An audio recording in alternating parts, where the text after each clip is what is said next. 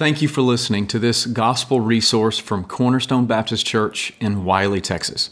Feel free to use or share this resource, but we ask that you not alter the content in any way. For more information about Cornerstone Baptist Church, please visit us at cornerstonewylie.org. Well, let's open God's Word. We're going to be looking at 1 Timothy chapter 3. We're going to be jumping ahead in our study of Timothy and for a reason. And that reason is that today, like Cody mentioned, is a day where we're going to focus in on a, a, moment in history and the effect that that moment in history has upon us today. We're going to focus on the Protestant Reformation and on one man specifically and one doctrine specifically that stand out in those days. One of the themes, one of the rally cries that came out of the Protestant Reformation one that still affects us today, is this idea of semper reformanda, always reforming. And there's a longer Latin phrase there that essentially says this We are reformed and always being reformed by the Word of God. So there's a reason that once a year uh, we pause in our normal study and we focus on these. There are only four times a year where we change our plans and this is one of those sermons where we focus in on the Reformation to remember and celebrate the work that God did through these men and women from our past and try to understand how the battles they fought and the doctrines that they elevated, how they still impact us today. So we're going to look at 1 Timothy chapter 3 and we're going to ask some questions and then we'll get into the subject matter for the morning. 1 Timothy chapter 3 verse 14, the apostle Paul writing to Timothy says this, I hope to come to you soon, but I'm writing these things to you so that if I delay, you may know how one ought to behave in the household of God. As we've been studying uh, 1 Timothy, we know that that's a main theme of the book, the instruction and the ordering for the household of God. But notice the next phrase. He says, you ought to know how one ought to behave in the household of God, which is the church of the living God, a pillar and buttress of the truth. This is God's word. What does that mean, though?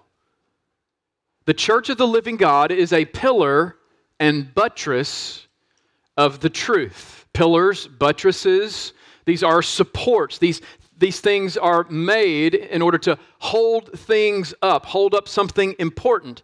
But how are we to understand this phrase in relation to the church? Does this mean that the church gets to determine what is truth and then must uphold that truth to the world?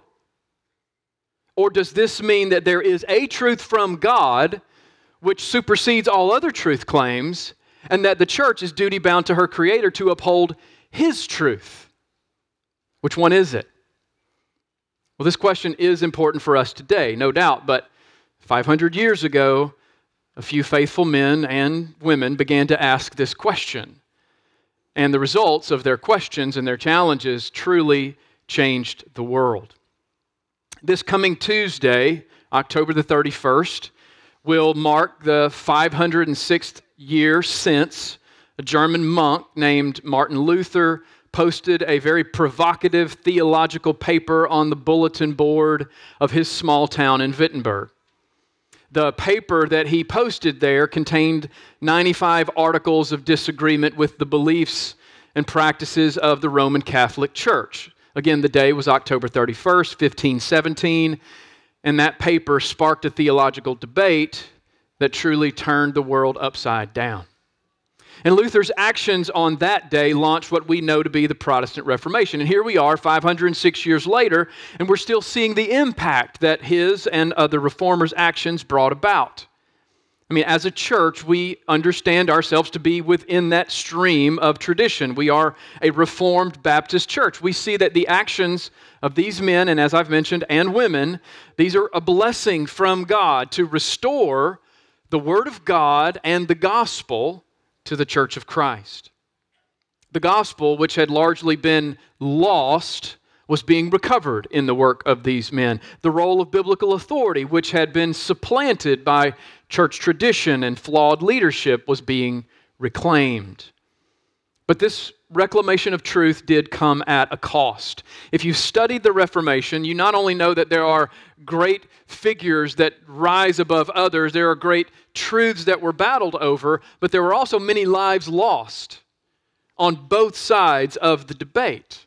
And as a result of this, uh, many have looked on, historically, have looked on the Reformation and the bitterness and the division that it represents as one of the worst aspects of religious instincts. A lot of secularly minded people, when they look to history and they look to the Reformation, they want to do away with that. They want to look to another aspect of that particular time period. So, why do we focus on this? Why do we put our energy into this? Why do I spend an entire Sunday sermon focusing on this particular issue? Is it even important for us today? Or we could ask the question this way Does the Reformation still matter? I believe the answer is yes.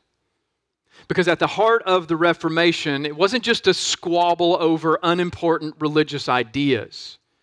At the heart of the Reformation was a battle for the souls of men and women and children. The core battle of the Reformation was over how can someone truly know God and understand what is required for sinful man to be reconciled to him.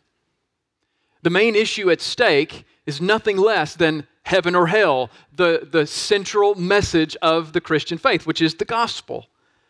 So the Reformation still matters for us today because we can just as easily lose our way and approach religion by focusing on our preferences or our experiences or some other newfangled idea rather than the pure teaching of the Word of God. So this morning we're going to do two things. Remember and celebrate the work of God in and through his servant, John Calvin, who was the greatest theologian of the Protestant Reformation and a faithful pastor in the church in Geneva. And the second thing I want us to do is I want us to focus on one of the key doctrines that came out of the Reformation, the doctrine of sola scriptura, which remains a cardinal doctrine for Christians today.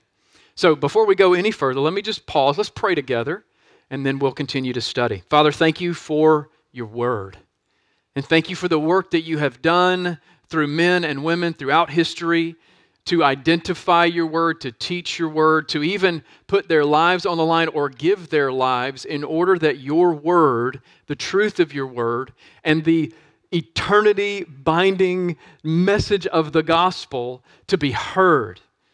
Father, thank you for preserving this for us today. And and as we focus in on what your word has to say and what it means, and we look at it through the lens of this man and through the lens of this doctrine, Lord, I pray that you would spur us on. I pray that you would give us even deeper convictions of the need for your word to be heard.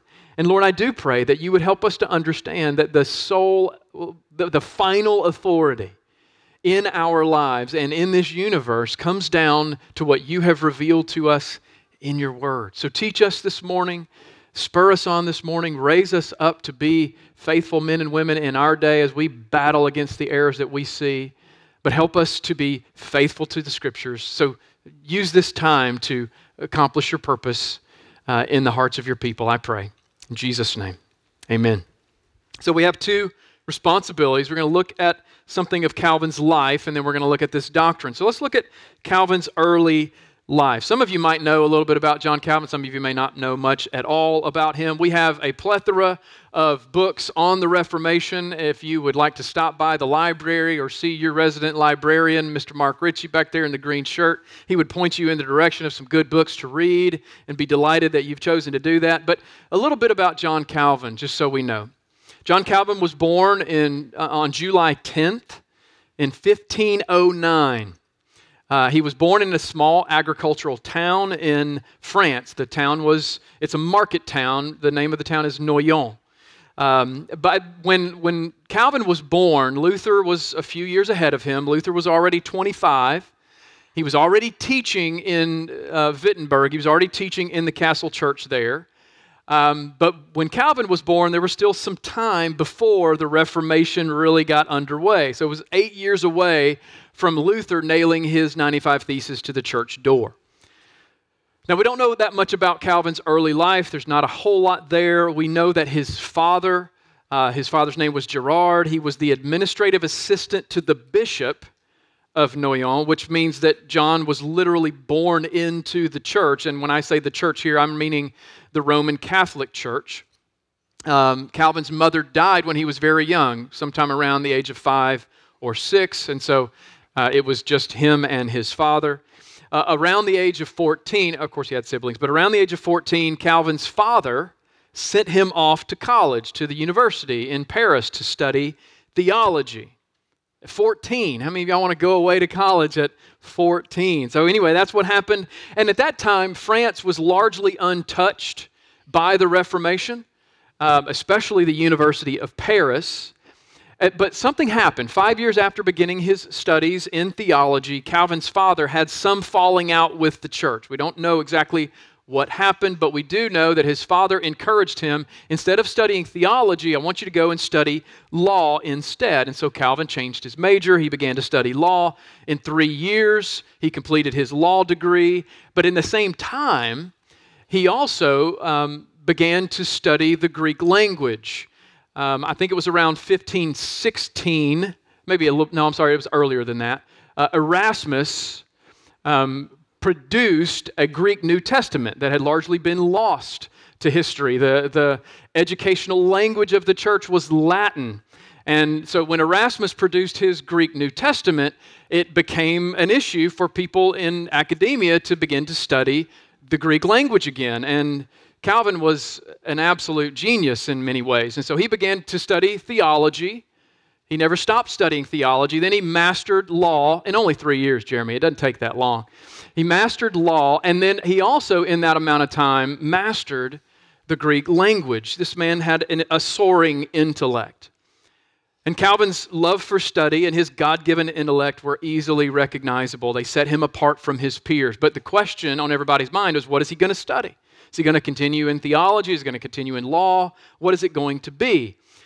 Um, well, his father died, and upon the death of his father in 1531, Calvin returned to the University of Paris to once again study theology, his first and his great love.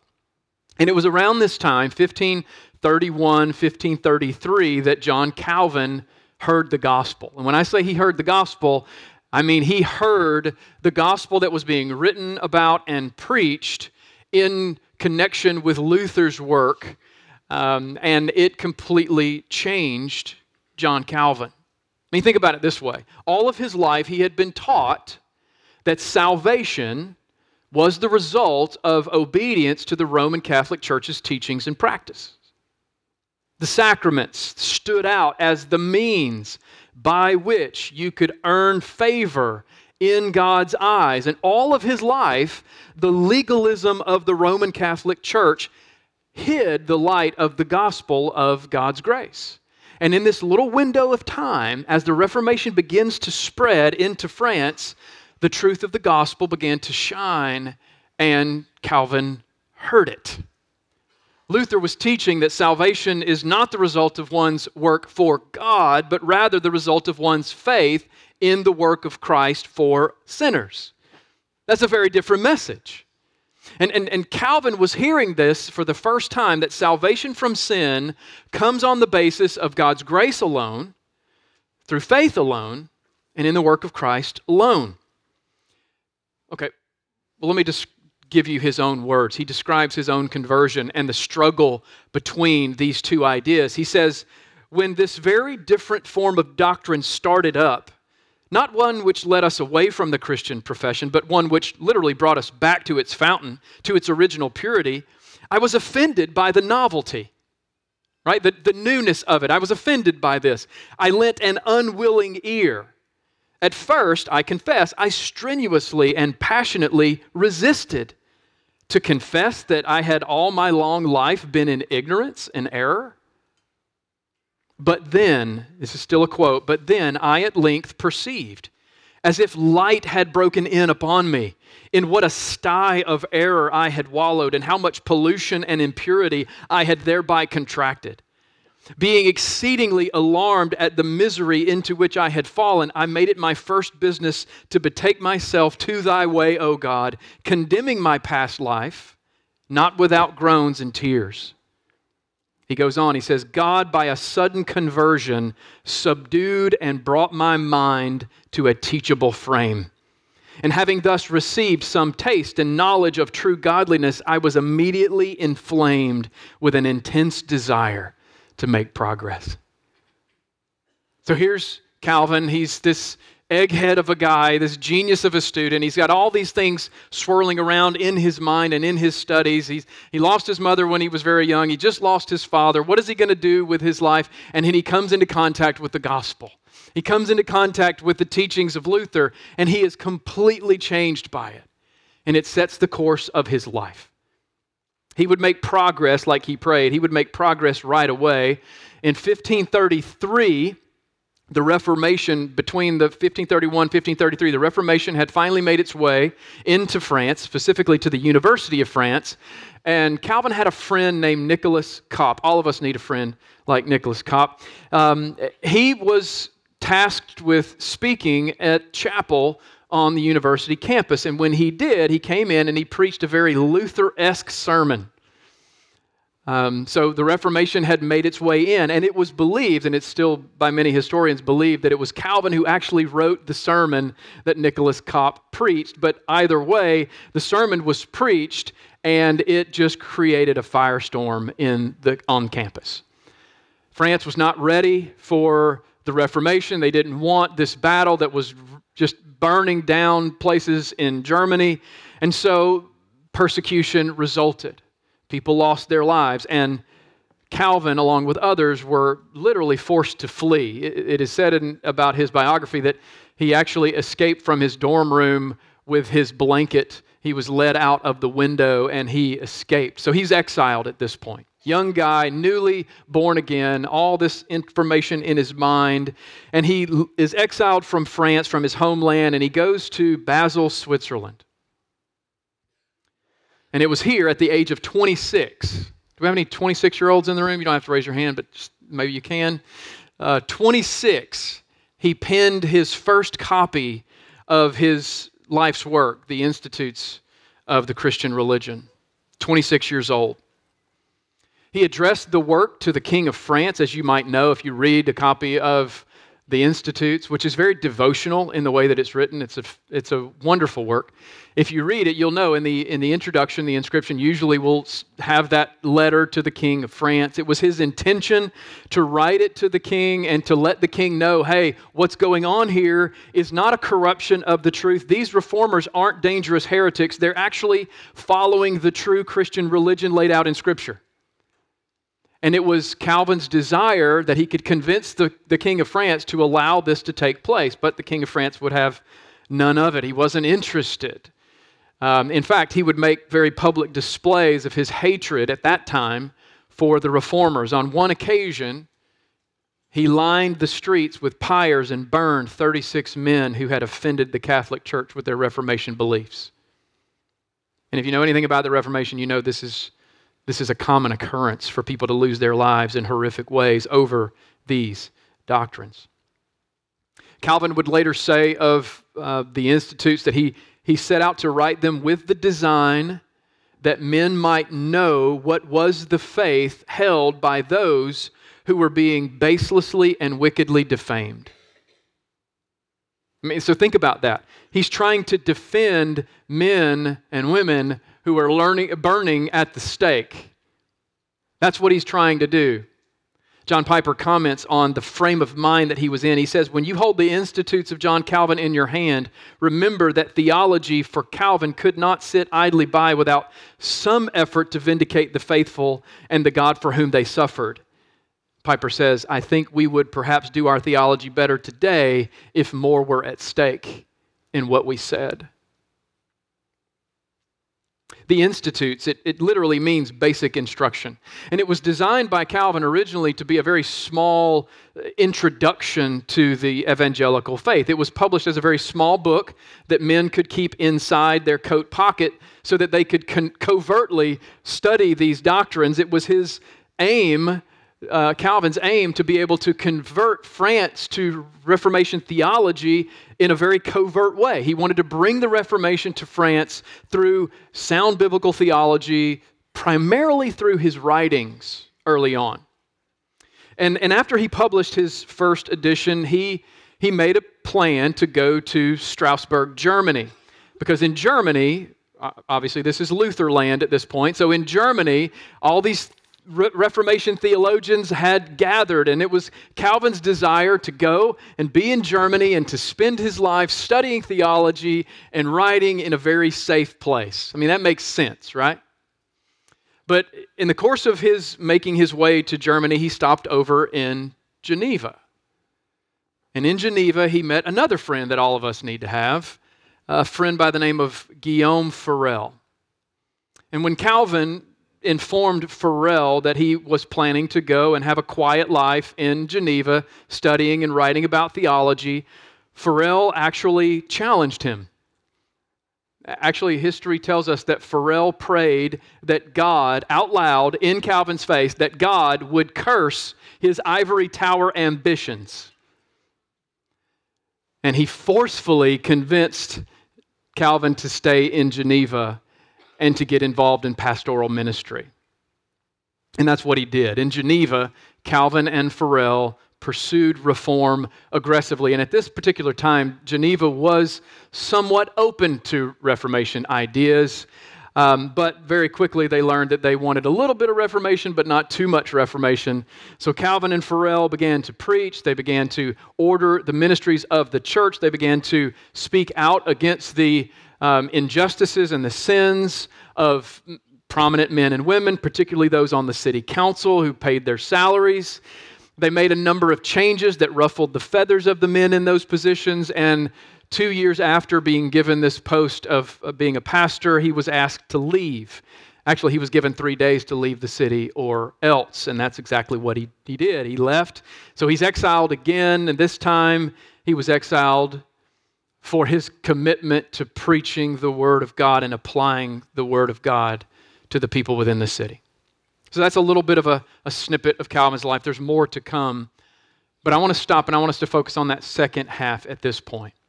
Because at this point in Calvin's life, he had a series of commitments. And one of those commitments was to the authority of the Word of God. And he wasn't going to change that. He wasn't going to hide that. He wasn't going to put that aside and, and preach in such a way or teach in such a way to tickle the ears of the audience. And that got him in trouble, as you see in his history.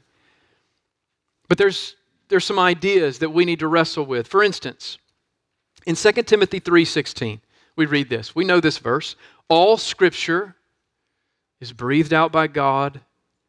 It is profitable for teaching, for reproof, for correction, and for training in righteousness, that the man of God, the woman of God, may be complete and equipped for every good work. That phrase, all scripture is breathed out by God, it means something. And this is a this is a powerhouse of a verse for us today.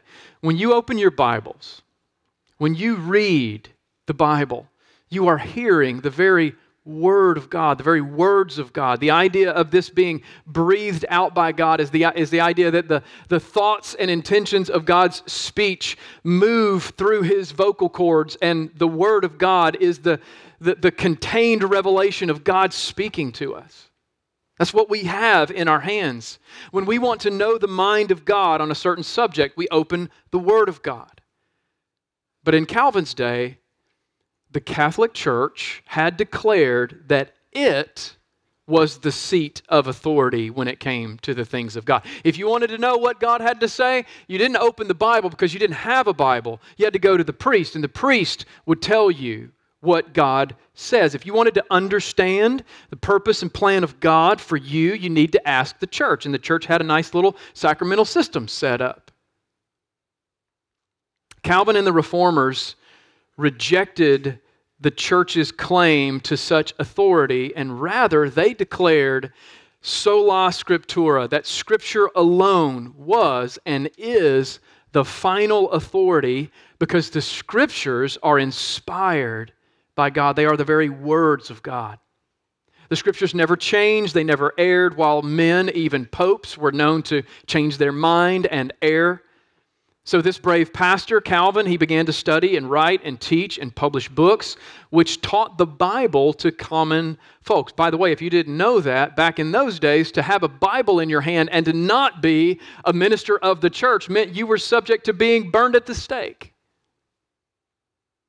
So, even that was an act of insurrection to, to do this, but they were trying to reveal the corruption in men's hearts. They were trying to let the gospel shine through just simply in the pages of God's words, but they were also revealing the corruption within the church's teaching.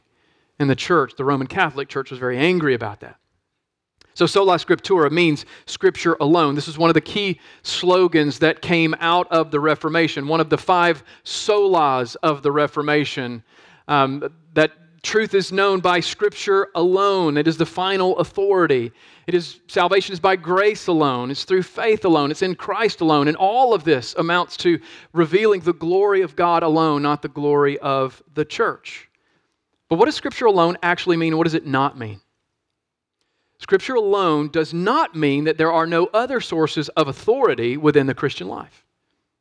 History has its place, theology has its place. But when a decision needs to be made about what is right, when a, when a, when a practice is under scrutiny to determine whether or not it's valid and trustworthy, when a doctrine or a principle is under question, and we're trying to determine whether or not it's true or whether or not it's valid or whether or not we should do it, the scriptures alone have the final say to determine the truthfulness of a thing.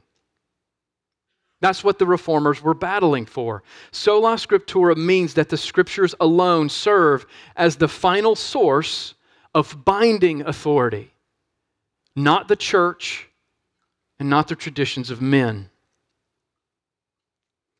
How did the Roman Catholic Church respond to this? Well, not only did the Roman Catholic Church respond to that in that particular day, but even to this day, if you were to go to the Vatican website and you were to look up the catechism for the Roman Catholic Church, you would see that not only do they still hold to the very same principles they held back then, but they have doubled down in their language to distance themselves from the views of Protestant Reformation ideas.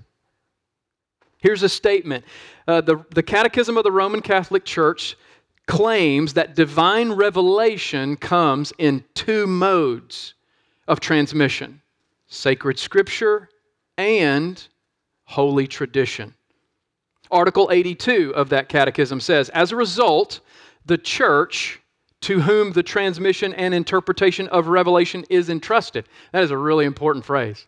They are claiming that the transmission of Scripture came to them, and therefore interpretation of revelation has been entrusted to them alone. It goes on and it says, uh, this does not derive, the church does not derive her certainty about all revealed truths from the Holy Scriptures alone. Both Scripture and tradition must be accepted and honored with equal sentiments of devotion and reverence. So, where the reformers are saying, no, it's Scripture alone, the Catholic Church doubles down and says, no, it's not Scripture alone. So, much has not changed with regard to this division. Furthermore, in Article 100, we read this. This is from the Roman Catholic Catechism. The task of interpreting the Word of God authentically has been entrusted solely to the magisterium of the church, that is, to the Pope and to the bishops in communion with him. Now, some of you didn't know that about the Roman Catholic Church. Many of you already knew that about the Roman Catholic Church. But this is the difference between a Protestant understanding of the authority of Scripture alone and where the Catholic Church stands. If you want to know what God says, you've got to come to us because we're the only ones entrusted with the knowledge to interpret it rightly. That is still their catechism to this day. This is what the reformers were up against as they read the Bible in that newly introduced Greek text produced by Erasmus. They found that the Catholic Church's traditions and practices were greatly at odds with God's Word. And the question is what source of authority were the people to trust, the Word or the church? Well, here's, here's John Calvin's position on this. He said this Let this be a firm principle No other word is to be held as the word of God and given place as such in the church than what is contained first in the law and the prophets, and then in the writings of the apostles. And the only authorized way of teaching in the church is by the prescription and standard of his word. The, the, Catholic Church believes that ultimate authority is something of a shared responsibility between the Word and the tradition, the Roman Catholic Church. But the Reformers taught that ultimate authority rests in the Word alone. Here's another quote from Calvin on this. He says, The difference between us and the papists is that they believe that the church cannot be the pillar of the truth unless she presides over the Word of God. We, on the other hand, assert that it is because she reverently subjects herself to the Word of God that the truth is preserved by her and passed on to others by her hands. I know this may seem really academic to you. Maybe it doesn't. This is why we do what we do. This is our position. Not that we get to determine what is truth and we uphold that, but God reveals His truth to us. And our value, our rightness as a church is when we uphold the truth that God has revealed.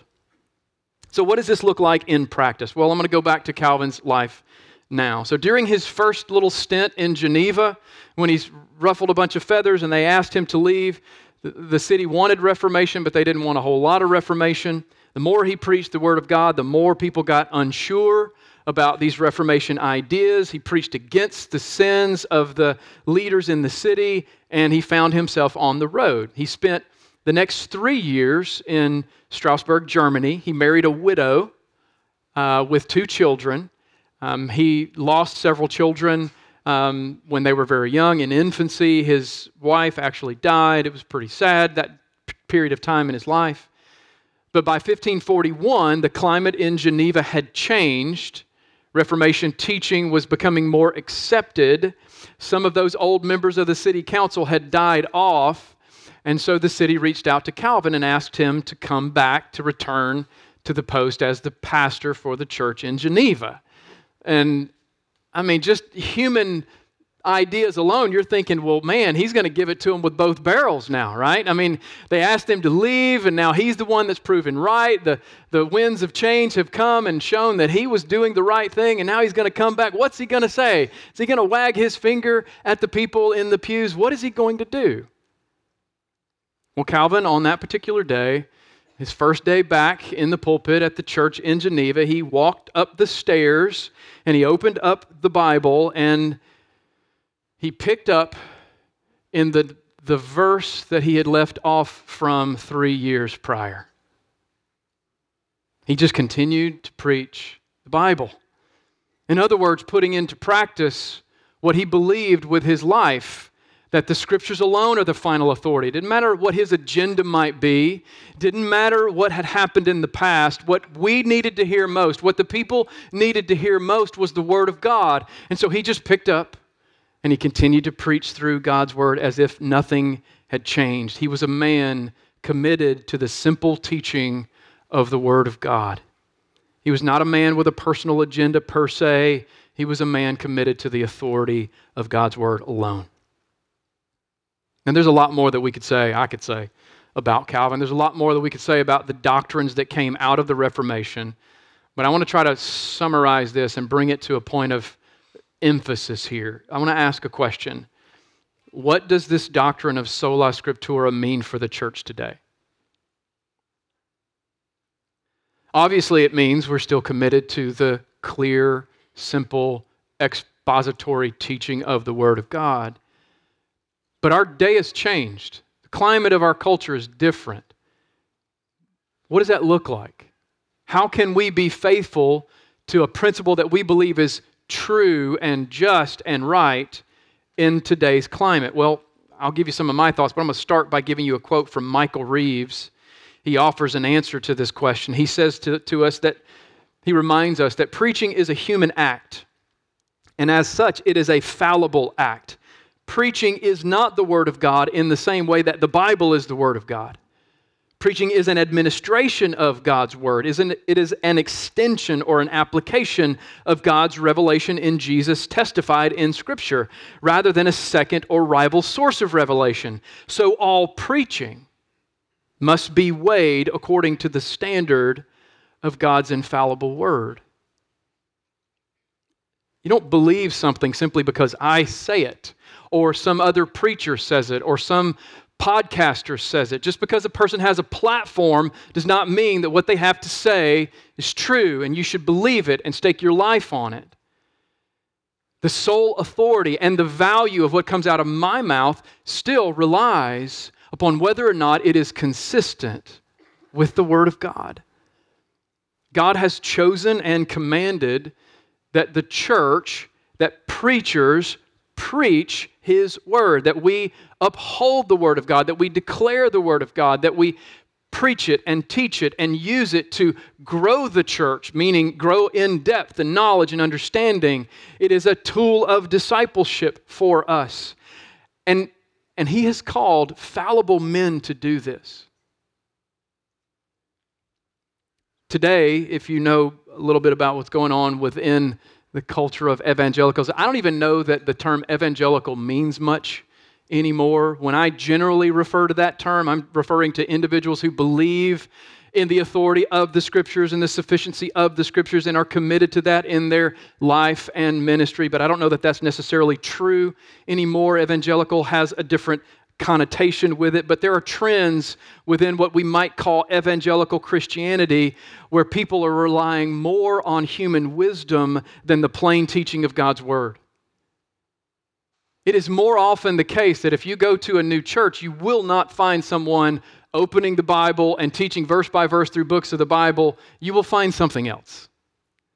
Maybe the Bible is used as kind of a springboard to, for the pastor to say whatever he feels like he needs to say on a given Sunday.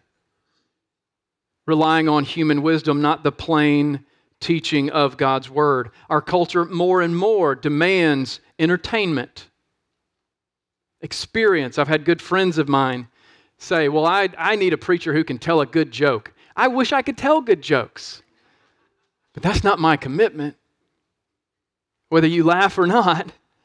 I want you to walk from this place each Sunday with the Word of God and the gospel dwelling on your heart and in your mind and motivating you to be faithful to the calling that God has placed upon your life. But our, our culture demands preachers who will entertain and, ex- and offer an experience. It demands preachers who will affirm desires for self fulfillment, for self importance, or self realization.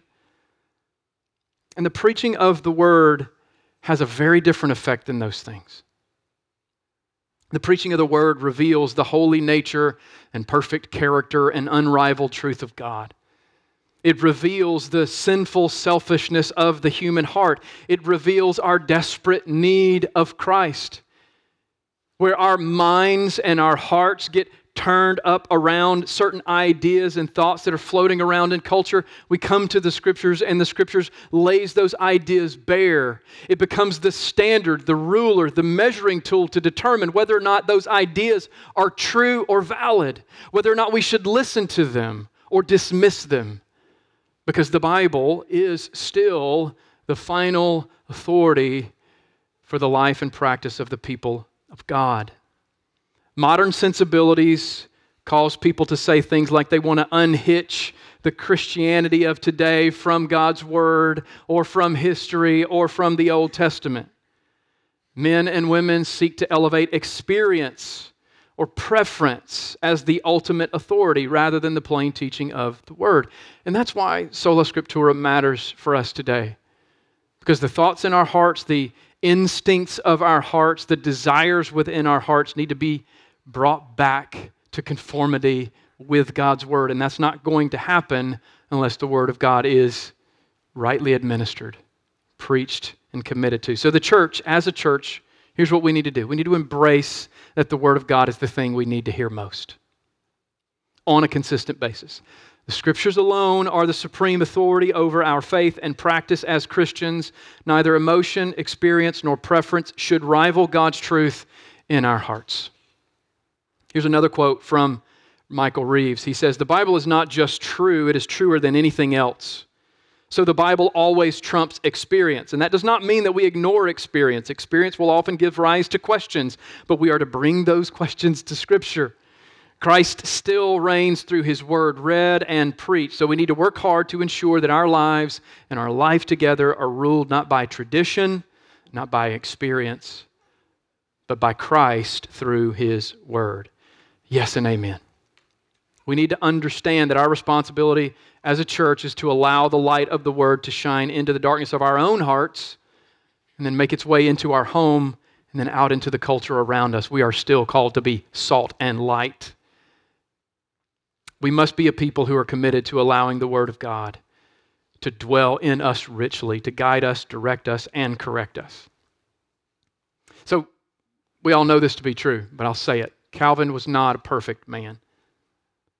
But he understood that the glory of God was more important than anything else, and he was convinced, as am I, that God's glory is most clearly seen when the Word of God is honored and proclaimed.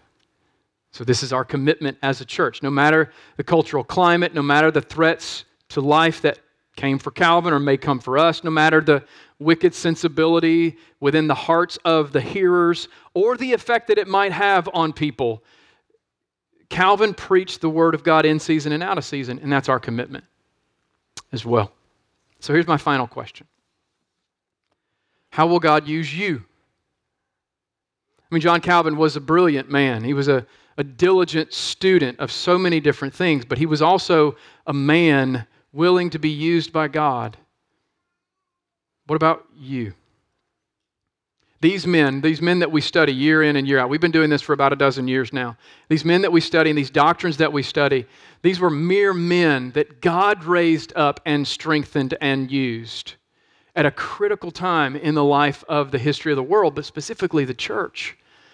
And now we look back on their lives and we are encouraged and motivated, spurred on in our own day, hopefully, to take up the mantle of faithfulness. So, my question is how might you be raised up by God to bear the light of the gospel in our own dark days? How might you be one of those who are willing to be faithful and bold in hard places for the sake of Christ? We are not just a reformed church, we are always being reformed by the Word of God. And our world and the culture that we live in needs the light of the truth of God's Word. So, who's going to step up and take it to them? When you hear of these men and women from the past and how God used them, my hope is that you too would be spurred on to dream about and surrender your life to be used by God in the days that you have. So, let me pray for you and ask for God to stir us up in that way. Father, thank you for your word. Thank you for the time to look at portions of your word together as a people and to understand them and to explain them, and even to see in the example an illustration of a man's life and the doctrine that comes out of it to be encouraged and spurred on, to understand what our role is as a pillar and a buttress of the truth. Father, help us to be faithful to your word. Help me to be faithful to your word, to preach it in season and out of season, and to trust wholly in its authority, and to expect that it will accomplish your purpose as it is preached and read and taught and even sung. And Lord, I pray for us as a church that you would continue to stir up in us a desire to be faithful among our young people I am amazed that Calvin was so young when you got a hold of him and he was able to write with such clarity about the things of God. I, pray for our young men and women that that same fire of gospel expediency would, would burn in them, that they would have that desire to take your truth out into the world, to make known the gospel for the glory of God. And I pray that you would use them mightily in that effort in our community. And I pray for us as a church that we could be that, that's somewhat of that city on a hill, that you wouldn't take our lampstand away, that we could allow the light of the gospel, a light, the light of your word to shine into the hearts of your people and to affect wily for the sake of Christ. Lord, would you do that in us? Would you do that through us? We give you all the glory for it. I pray this in Jesus' name. Amen.